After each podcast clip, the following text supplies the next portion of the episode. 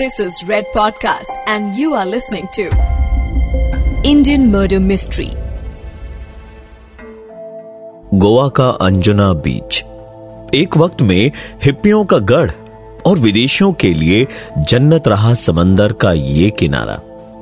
Drugs और sex का भी खुला अखाड़ा बन गया था। कोई रोक टोक नहीं किसी की नज़र नहीं। हर किसी को बस अपनी फ़िक्र है। शहर का यह हिस्सा किसी बेबाक पार्टी की तरह हमेशा बेरोक टोक चलता था, जहाँ किसी का डर नहीं, दबाव नहीं।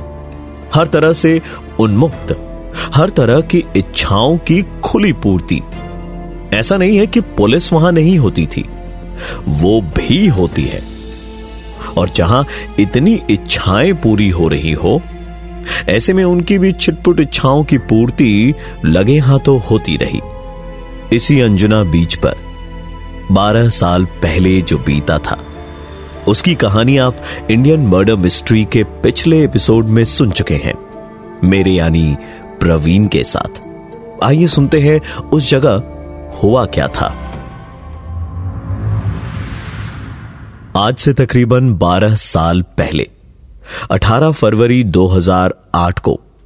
अंजुना थाने के सब इंस्पेक्टर अल्बुकर को बीट कांस्टेबल का बौखलाया हुआ फ़ोन आता है जैसे कि उसने कुछ ऐसा देख लिया हो जो वहाँ नहीं देखना चाहता था। घबराए हुए बीट कांस्टेबल ने कहा साहब एक जवान लड़की की लाश मिली है। अद, अधनंगी लाश है। इस पर इंस्पेक्टर अल्बुकर्क उसे निर्देश देते हैं। वहीं रुकना मैं आता हूँ। और हाँ, फ़िलहाल किसी को कुछ बोलना मत। पुलिस टीम तफ्तीश के लिए आई।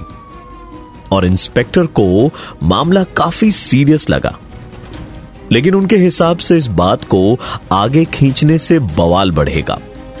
और फिर फिर उनकी रेल बनेगी। इसलिए पुलिस ने यह कहकर अपने काम को इतिश्री कर लिया।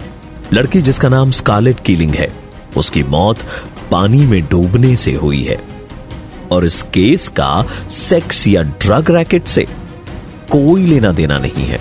लड़की के परिवार वगैरह के बारे में पता लगाया गया। इस वक्त लड़की की माँ फियोना गोवा से सटे कर्नाटक के गोकर्ण बीच पर थी। जैसे ही फियोना को पता लगा, वो बदहवास सी भागी भागी वहाँ पहुँची। फियोना को पुलिस की बात पर रत्ती भर भी यकीन नहीं हुआ कि उसकी बेटी की मौत पानी में डूबने से हुई है। और इसका कारण ये कि बीच पर उनकी बेटी की फटी हुई बिकनी और शॉर्ट्स भी मिले थे।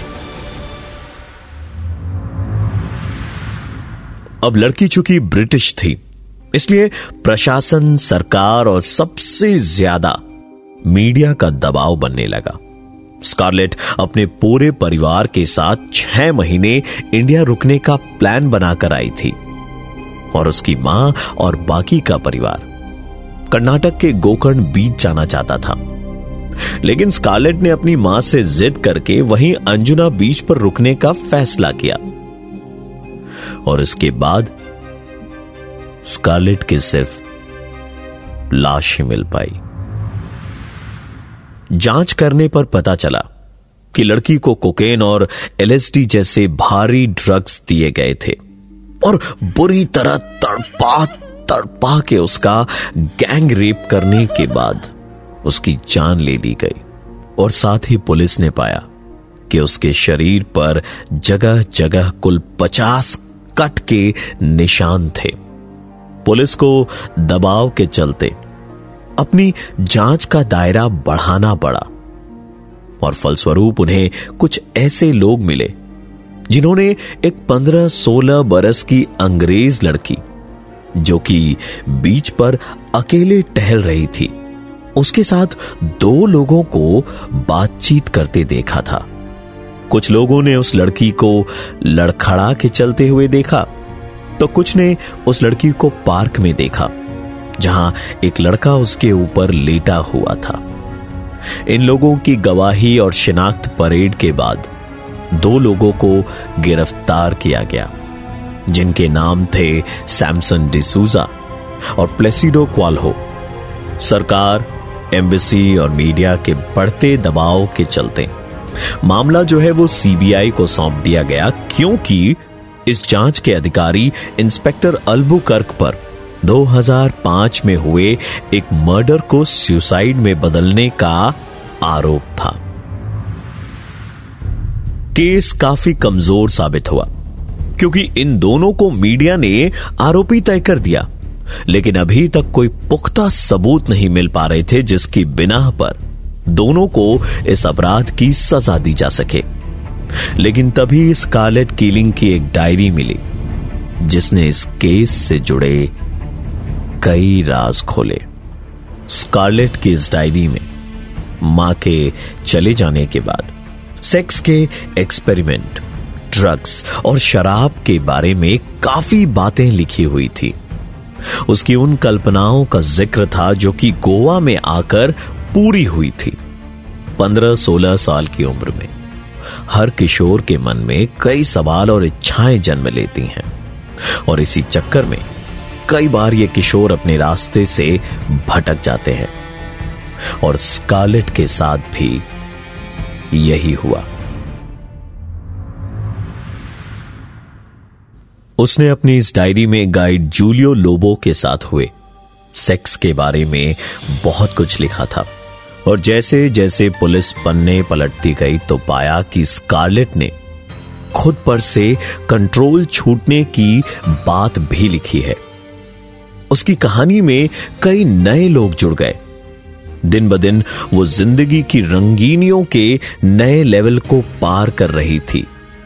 न सिर्फ़ शराब बल्कि ड्रग्स में भी उसने कई तरह के एक्सपेरिमेंट इन नए दोस्तों के साथ किए थे।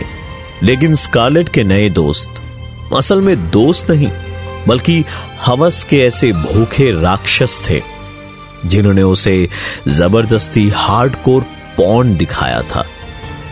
और फिर नशे की हालत में उसके साथ कई मर्दों ने बार बार गैंग रेप किया। स्कारलेट इसके बारे में और डिटेल में नहीं लिख पाई थी, लेकिन उसने एक जगह लिखा था, अब मुझे डर लग रहा है, और जूलियो मुझे सेक्स के लिए यूज़ कर रहा है। कई लोग मेरे पीछे पड़े हैं। और इसके बाद उसने कुछ और जगह गैंग रेप होने की बात लिखी है।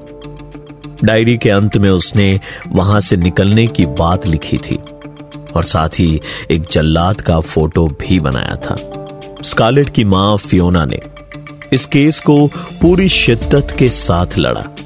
क्योंकि उनकी प्यारी बेटी को उन्होंने जिस हाल में देखा था, वो असहनीय था। फियोना का कहना था कि जिन लोगों ने भी ये सब किया है, उनको अच्छे से पता था कि वो क्या कर रहे हैं। उनकी हैवानियत ने उसे ड्रग्स का आदि बनाकर सेक्स स्लेव बना दिया था। और पंद्रह साल की लड़की की सेक्सुअल जिज्ञासा को उसका सबसे बुरा सपना बना दिया गया था। पुलिस की नाकामी के बाद 2009 में सीबीआई को केस दे दिया गया। और 2010 में चिल्ड्रंस कोर्ट में सुनवाई हुई, क्योंकि लड़की की उम्र कम थी। हमारे जुडिशियल सिस्टम के आगे स्कारलेट किलिंग का यह केस खुद हार चुका था। लाचार कार्यवाही और ढुलमुल रवैये की वजह से केस काफ़ी लंबा खिंच गया। इस बीच स्कारलेट की माँ फियोना ने आरोप भी लगाया। कि इस तरह के ड्रग्स और सेक्स के रैकेट में सरकार के मंत्रियों की भी मिली भगत है और उन्हीं के संरक्षण में यह सब काला धंधा पनप रहा है। लेकिन उनकी बात पर किसी ने कान नहीं दिया और अपनी बेटी के लिए इंसाफ की मांग करती एक माँ की आवाज़। सिस्टम के गलियारों में खोकर रह गई। केस को इसी आधार पर चलाया गया था कि डिसूजा को आखिरी बार स्कारलेट के साथ देखा गया था। पर कोर्ट में दोनों ने उस रात के बारे में कुछ भी बताने से इनकार कर दिया। इस मामले में कुल 33 गवाह थे, लेकिन वक्त के साथ साथ धीरे धीरे कुछ गवाह भूल गए, टूट गए, और कुछ तो केस की तारीखों पर आए ही नहीं। आठ बरस के बाद जब दोनों आरोपियों को कोर्ट ने छोड़ दिया तो फियोना का कानून पर से विश्वास उठ गया और बेटी को इंसाफ मिलने की आस ही छोड़ दी। लेकिन 12 बरस बाद 2019 जुलाई में स्कारलेट के इस केस में बॉम्बे हाई कोर्ट ने फाइनल फैसला सुनाया, जिसमें सैमसन डिसूजा पर आरोप सत्य पाए गए। लेकिन प्लसीडो क्वालहाओ को सभी आरोपों से मुक्त कर दिया। फियोना अब भी इस फैसले से सहमत नहीं थी और उनकी बेटी को मिला इंसाफ, अधूरा ही रहा। इंडियन मर्डर मिस्ट्री में, हम देश भर में हुए कुछ ऐसे मर्डर केसेस की कहानियाँ आप तक लाते हैं, जिनमें कई बार इंसाफ होता है, लेकिन कई बार केस कहीं किसी एक जगह पर आकर अटक जाता है। और वो एक अनसुलझी केस फ़ाइल मात्र बन के रह जाता है। इंडियन मर्डर मिस्ट्री के अगले एपिसोड में फिर मिलेंगे। एक और मर्डर मिस्ट्री की कहानी के साथ में। तब तक के लिए प्रवीण आपसे विदा लेता है। नमस्कार।